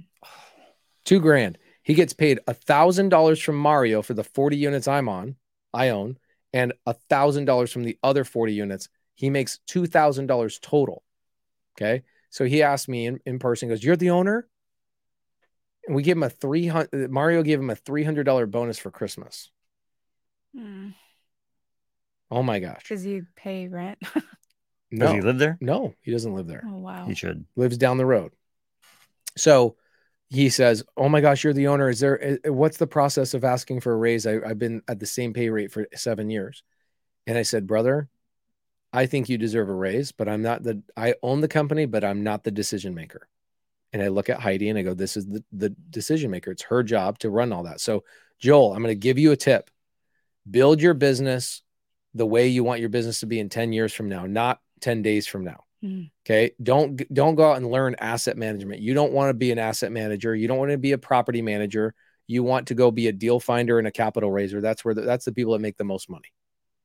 The the person managing the asset, unless that's your, I could see Joel doing that because he's very analytical, but I don't know that that's really where you want to be. Do you want to manage assets? No. No, actually, No. don't. I'm surprised that you didn't say hell no. I didn't wanna Hell cuss. No. Oh, you didn't want to cuss? Joel, I think we know Joel. He's here in Dallas. He would be great at finding deals. Yeah, don't bro, stop being analytical and finding trying to be asset management. Don't don't be an asset manager ever. Okay, what what do we what else do we got? Give me what opportunity should I get with a great credit score 740? I don't, I have no idea. I have not used my credit in over 700 transactions. I do not know. A credit partner? Be a credit partner. Oh, you could sponsor. Yeah. I guess we I guess I do to some degree do that. So yeah, you could sponsor other people's deals, Victor. What up what other what opportunity should I get with a credit score and 740? Here's the problem with a credit score. When you rely your business strategy on a credit score, you rely on um, banks. And banks are going to limit you on how many properties you can own. And banks are also going to require you to bring 20 to 35% as a down payment. So you have you can't your credit score means jack shit if you don't have 35% as a down payment. I think Victor should go sign up for the Pace Morby Gator program. I think it's a, yeah, you could sponsor for be- you could be a sponsor, you could be a Gator sponsor. But I like Victor what I would do is you get you saw the pe- person earlier ask the question of how do I do this Morby method transaction? I would go learn what Morby method means and I would then use your um Oh yeah, look, Sam Singh says fund to fund is the way for me, honestly. Yeah, S- Sam, and we had this conversation at Mastermind too, is that he needs to focus on building his YouTube channel and providing value there because then he'll be able to raise more capital. hmm I mean, may, Right. am I just am I small minded when thinking that everybody just should have a YouTube channel? Not at all. I Oh. think people think it's oversaturated when it's really not. Oh my gosh. I I'm I'm battling with podcasting, like getting a podcast. Why? Because I mean, we're on one we're on one right now. Like there's so many podcasts. But I actually like I would love to have Don Ritt. I lo- everybody here. I'd love to have them on a park on a podcast Yeah. with us. Yeah. Right. I know a guy who could produce one. I love it. Oh. Let's Ryan, do it. Ryan, Bro. Ryan Harper, Harper Belmont. Let's set it up. That kind of freaked me. yeah. Let's set it up. I for me, um, so the last couple of months I've been doing a random podcast. Okay. I don't know if you guys pay attention. Do you guys watch my YouTube channel? Absolutely. Don't lie to me. I do. I just I was watching the video of you getting that gift. Why don't you like my shit? Oh, I I hit I need to Go- sign in. you need there to you go go. scroll back Love it. because we do. Love it. Love it. Love it. Love it. That was Got well him. deserved. Yes. Okay, so I've been doing uh, just a, a tip for you guys. I've stopped caring about the format of like every little thing that I do of like it needs to be this and it needs Yeah. to be that. It's just like I here's I'm going to do what I want to do today. Okay? And um of course you got to get to a point where you deserve to be able to do that. But I can tell you where the best podcasts show up are the ones where I'm learning and I'm excited about the content. Hmm. So if you go back um I've got uh, a podcast I did with um Bo Harrelson that just got posted 3 or 4 days ago Mhm. it's not really a podcast. It's just me talking. It looks like a podcast, but it's an hour and a half long YouTube video. There's no title to the podcast. It's not like the Get Creative podcast. Right. It is Yeah. literally just me talking to somebody for an hour and a half about a topic I want to talk about. So start out there. Start out like, who do I want to learn from? What are the 10 things I want to learn from Alejandro Alvarez? What are the 10 things I want to learn from Don Rich? What are the 10 things I want to learn from Vina Jetty? And just chat for an hour and a half. Just use love it as a way to get to know people. Don't think about it as a podcast, podcast, podcast. You know what I'm saying? I think that's what I was doing, like a podcast. Yeah, We you're were overthink you're overthinking. overthinking the Yeah. structure of it. Yeah. Yeah. No, I like that. Way more free flowing. Um, okay, cool. So Cassandra says, I'm a new SubTo student, but I've been cold calling and trying to get deals, but I don't know what to do when I get the deal um, when it when it comes. Okay, great. Cassandra, this is the great thing about being in part of a community of people that will help you. I have a studio full of people that will help you. I have two people on the screen that will help you, and we have thousand. Could you name all the students that are overly helpful in our community, or is it impossible because there's so many? There's so many. helpful ones. I'm talking about Helpful. Helpful can help you get the deal across the finish line. Is it like 10 people? I'd say more than 10. It's uh, it- it- Probably a thousand. it's a lot. Okay, here's here's the funny thing. Josh Duke, big leader in SubTo, helps a lot of people get deals here in Dallas. I never see him on my Zooms anymore. There's a lot of helpful students that are in SubTo that I don't see anymore, but they're out there helping all the other students. Right? Yeah. You guys, you you show up to my Zooms a lot cuz you uh, you and I are homies. Miron, I don't know what I got to do to deserve him to come to my Mine's shit. like your wholesale hotline guy or your Sunday Okay, night got I always podcast show guy. up for Sunday service and wholesale. Okay, hotline. you're on my Zooms. I'm on the Zooms for okay. sure. So, but same thing with Alejandro Alvarez. Alejandro, are you on every Zoom that I do now, or you were a year ago, maybe a year, a year and a half ago, right? A year ago you were, but now you spend more of your time actually helping students get deals done, right? Okay. So if you're a SubTo student, stop thinking about how do I do something and think what? Who do I help? No, who can help me? Who can help me? Yeah. If I'm a brand new student, it's not how. It's never how. It is always who. Who is the person that's going to solve this problem for me? Who is the person that's going to help me fund this deal? Have you guys ever raised money from the SubTo community? Yep. Mhm. Uh, Like 10 grand, 100 grand, couple hundred grand? Uh, hundred hundred grand and a little bit more for Mm. another deal. Love it. Perfect. Um, okay, a couple more questions. What are some strategies you would do right now with $250,000 in cash? Uh, go to investwithpace.com and give Pace all $250,000 in cash. I knew you were going to say that. I get. I'll tell you. I'll, I'm going to tell you something. This is a very common question I've been getting. So you guys have been seeing on my Instagram DMs that are my Instagram stories. I'll say, ask me a random question. Yeah. The most common question is, I got a hundred thousand dollars. What do I do with it? Burn it. I don't. uh, What do you need a hundred thousand dollars for? Like, if you don't know how to find a deal, raise capital, manage a deal, do those types of things, like that doesn't having cash actually doesn't provide any value to you. It's a this is a weird conversation. Tell me, uh, you, No, it is weird. there's an argument here. The argument is, well, yeah, I could do something with the money. Okay, then what? Let's say you put the two hundred fifty thousand dollars into somebody else's fund as an LP, right? You can invest with Vina, you can invest with me, you can invest with Karolyn and Miron, you can invest with a lot of people that have active deals going on, and you can get a monthly check going on. But guess what? The money's gone now. Next month, now the next question is going to be, hey, I no longer have two hundred fifty thousand dollars. Now what do I do? right. because the $250,000 is now plugged in somebody else's deal. The thing you should be doing is stop thinking about how do I use my money?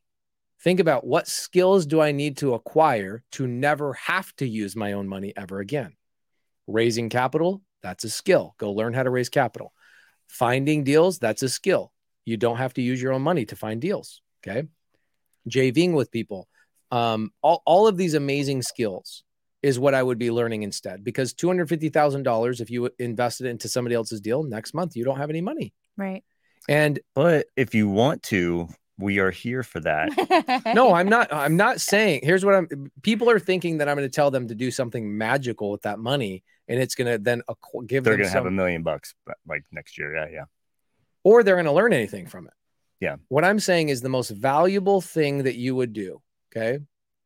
Oh, I like this. What would you do to get to a hundred thousand dollars from from zero dollars? Let me finish this two hundred fifty thousand dollar answer real quick. Go invest the $250,000 in somebody else's deal that is active and kicking out cash flow. Like Vina and I just did a 192 unit deal. Our, our, distri- our distributions on that 192 unit deal are coming out in like the next month or two. Okay. Our North Carolina deal that we did 408 units, people are getting checks. So if you want to invest in a deal, call Karolyn and Miron, get a check every single month. Okay. Invest with me. Go and invest and actually be a partner on a deal with me. Invest with pace.com, Karolyn Miron, Karolyn dot Briley Mhm. and Miron no dot Briley or just Miron Briley. Miron Bradley. DM them. If you guys have money you want to put into a multifamily deal and get it working, then go there. But now what next month? How are you going to improve yourself? You got to go acquire skills if you want to go make a lot of money, which then leads into Brandon Yang. What would you do to get to $100,000 from zero? Interesting question. Um, I love this question. BiggerPockets just asked me to do a whole series for their YouTube channel. Did you see that on my Instagram stories today? Yes, I did. they are like, we want to take your phone away. We want you to have zero money. We want you to have you sit on a park bench and we want to see what you would do in 30 days. I'm like, 30 days? Ooh, Give me 30 minutes. love it. Do you not feel like if you guys just go to our SubTo Facebook group, you couldn't get a deal in thir- done in 30 minutes? For sure. Don't give me a phone. They're like, we want to see how you're going to feed yourself. Here's how quickly I could do a deal. I, I could do a deal. I go into face our SubTo Facebook group. I could scroll through the Facebook group. Oh, there's a deal. I would I would go, hey, I don't have a phone. Can we jump on a Zoom real quick fast? And I jump on a Zoom. I go, hey, your deal um, doesn't make a lot of sense. Go back to the seller, dude. Da, da, da. Okay, fix it. Come back to me. And then I would go to the next post, the next post, the next post, the next post. Within probably two, three hours, I'd have one or two deals that would be getting assigned to me. And I would then go and find somebody else to assign it to. Okay, great. Do that enough times and organize yourself that you'll be able to to get um yeah, Jonathan Newsom says no reason you can't get to $100,000 from 0 in 30 days. The problem is, here's the problem. That's me talking. Right. Even though I could tell you guys when you were brand new a year ago, do this, do this, do this, there's all these teeny little mechanics that have to you have to learn. The ability to hire people maybe. Karolyn, Absolutely. right? Getting over that little hump, that mental roadblock you got. Um, all these other things you've got to acquire as skills, um, time management being one of a thousand things you have to learn in order for me to say all this stuff and make it sound easy to actually have it apply to you. The person that's saying, How do I go from zero to a hundred thousand? They got a lot of mindset stuff they got to overcome as well. Anybody feel like they've over Alejandro, have you overcome any, any mindset stuff in the last couple of years? that has kept was was there mindset stuff going on in the last couple of years that kept you from making a hundred thousand dollars Correct. Yes. even though you were a pretty high operator even two years ago Yep. same thing with you guys a lot of mindset stuff you overcome all the For time sure. All the time. Still.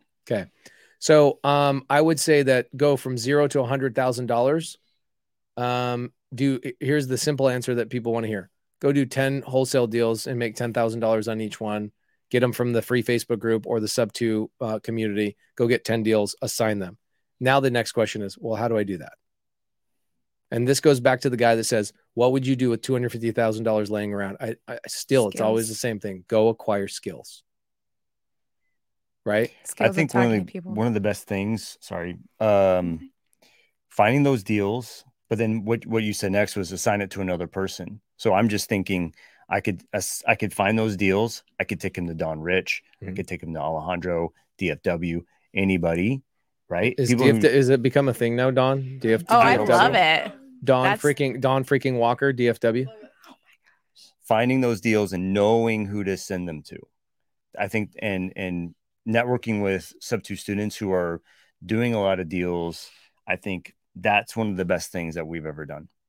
Yes, finding people who are one step ahead of you versus where when we initially started out, we were doggy paddling in the water because we were just talking to people that were in the same boat as us. And to each their own, like it's everyone's own individual journey. But if you're not like being resourceful and reaching out to the people who have that business built out or who, ha- who have those steps in front of you who know what they're doing, it's going to take a lot longer Yeah. to get your traction and momentum. Carly, go back to that post that that thing that was just on the screen a second ago, please.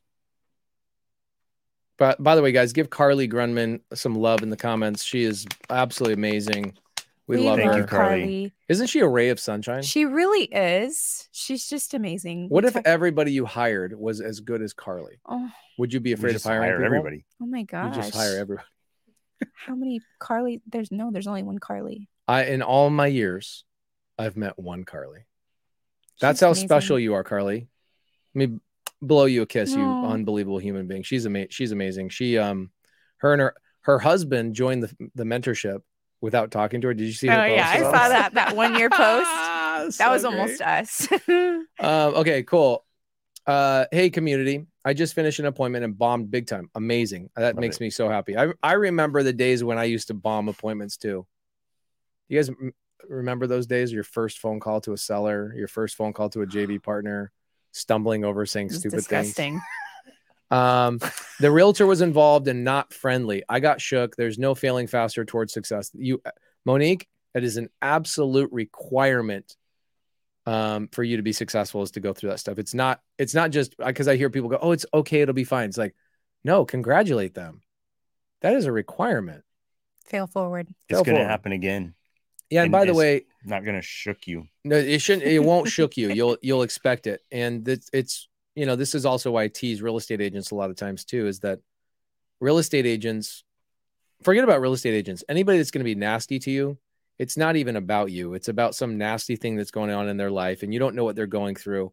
And the older you get, the more you realize that, and it's easier to deal with people when you realize that they're really struggling as well. Everybody, here's the thing: everybody's just trying to make money. Everybody's just trying to take care of their family and everybody's just trying to do the best they possibly can and sometimes the way that they treat you is actually not a reflection of you it's a reflection of how they that what they're going through and how they feel about themselves. So just love them the Love best it. you can. Uh joel let's do one one last question. Oh great. I have gone a little long on this. This is great. I love this Thank you. um, Joel says, "What are the types of multifamily to aim for when doing seller finance? Class A is definitely no seller finance. Now I'm going to challenge you, Joel. I'm going to go get a, a Class A on seller finance, and I'm going to call it. Never mind, I won't say that. Where is where is C class and some B class value adds does? Do we aim for mismanaged and owner? Bro, the reality is even in in Class A, you're looking for mismanaged and and owner stuff. Like you're not at a hedge fund le- level. You're not going to be at Grant Cardone level where you have three 300 to 600 million dollars in cash sitting in your bank account. So going and buying top-notch operating val- um, top-notch value, not value, top-notch operating class A properties is not even on 99.9% of multifamily operators radar. That's hedge fund status. Okay? So that shouldn't be on your radar regardless of what strategy you're doing. You're not there yet. Okay.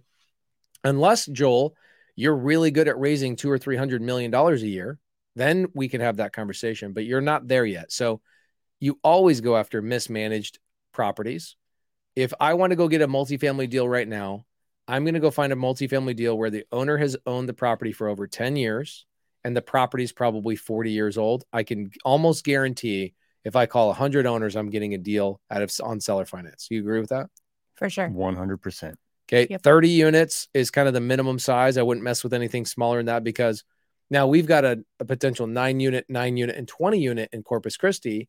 But why would we go for those deals? Because we already have an existing 30 units there and it would be with the same seller, same terms, And the same what else? interest rate, And the or same what else? It's a who. It's a who. Same seller. Property manager. Property manager. same yes. property, manager, right? Stephanie. And and you when you met Stephanie in Corpus Christi, you were probably like, man, I'm impressed. This girl's dope. she knows everything. We like would her. you would you trust her with an extra 40 units? Absolutely. There you go. So, um, if you already have 30 units or 40 units in, a, in an area, it's okay to add on smaller multifamily as long as you have a great property manager that will say, yeah, I'll take those on. Um, but you don't want to start with 9, 12, 16 units unless you want to be a mom pa owner that can't hire any help. Yep. Right. You'll have to manage those yourself. Right. So we did this actually in the last elephant challenge. I showed people um, how to find owners that own the property for over 20 years, properties that were 50 years old or, or older. And those people have a high likelihood of being mismanaged and ex- extracting all the cash out of the property and not reinvesting it back into the property. So Um, Carly, we got a, we got one more question. Yeah. They zoomed. Uh, Harper Belmont um, zoomed in on the screen for us. I'm working on an eight unit in Dallas. Great. I bet you, um, Karolyn and Miron can help you out with that. What do I need to know besides the T12 and rent roll going to wholesale this? Um, okay, it sounds like a cash deal. Immediately turned turned off to me. I don't want to touch a cash deal. Not interested at all. Not many people do.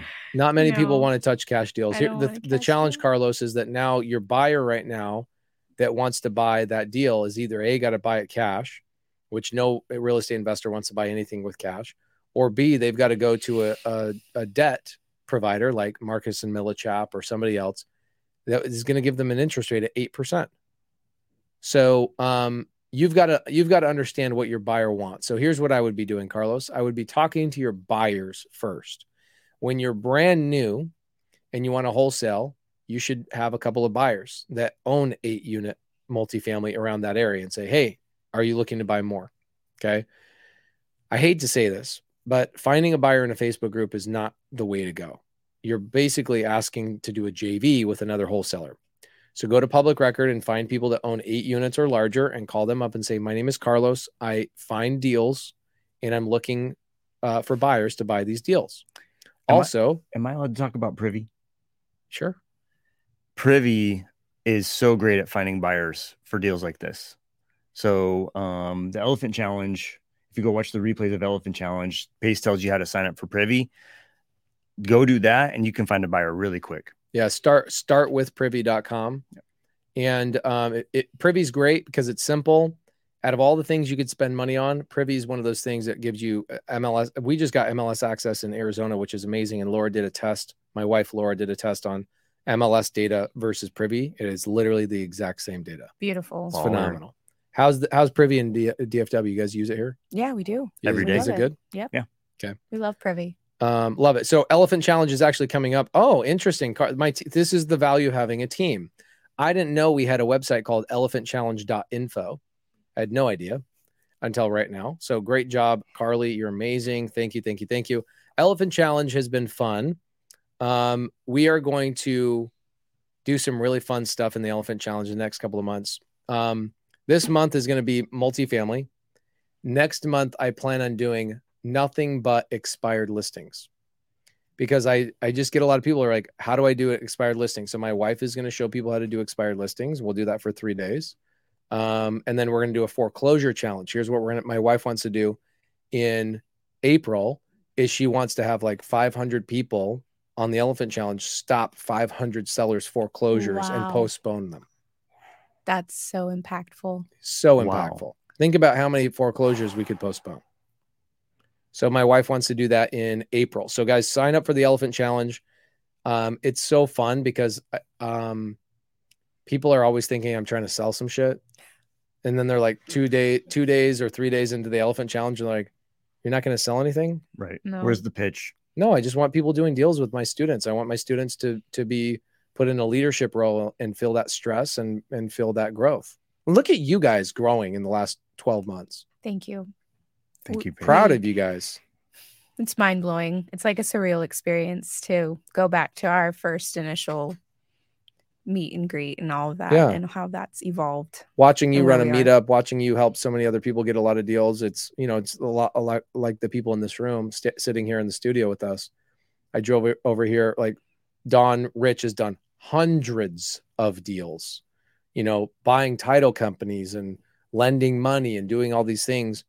Alejandro, same thing, expanding and growing more businesses and, and doing all sorts of amazing things, making their your life more efficient. And what's fun is that the questions never stop. The questions just change. Yep. And it's fun to watch you guys not have the same question. You have new problems and new challenges, and you guys are new people every single day that can adapt and, and um, handle those challenges. So super proud of you guys. Thank you. Thank you. Very Pace. grateful for you. Um, are Karolyn and Miron going to be a part of the Elephant Challenge this week? I'm signed up and super excited. So um, I don't know. I don't want to bother Karolyn and Miron, but I probably will have Karolyn on there, not Miron. Dang. No, I'm good with that. No, he's like he's the supporter in He's the this. I know. I, I'm just teasing. He's always the one that's running running things. We got a tag team with the kids too. Yeah. so. Is it better to have a real estate license as an investor? The answer to that is yes, Tammy. It is better to have a real estate license as an investor. However, do not go into getting a real estate license thinking you're going to be a real estate agent. I I get another question, very common. You probably see this from time to time as well. People go, "I'm a real estate agent, and how do I reframe my mind to not think about listings every time I talk to somebody about whole?" You ever seen people ask that question? hmm I've seen it. Like they just want to self. they just want to do they just want to do listings all the time so if you get your license here's how it helps you as an investor or marry somebody that's what i did i married somebody who has a license it helps you because you have mls access you um, also get to save money on your listings and maybe from time to time you have more credibility with another agent saying you're an agent but also do you know who hates real estate agents more than anybody else other, Other agents Ooh. agents hate agents more than I can I can explain to you.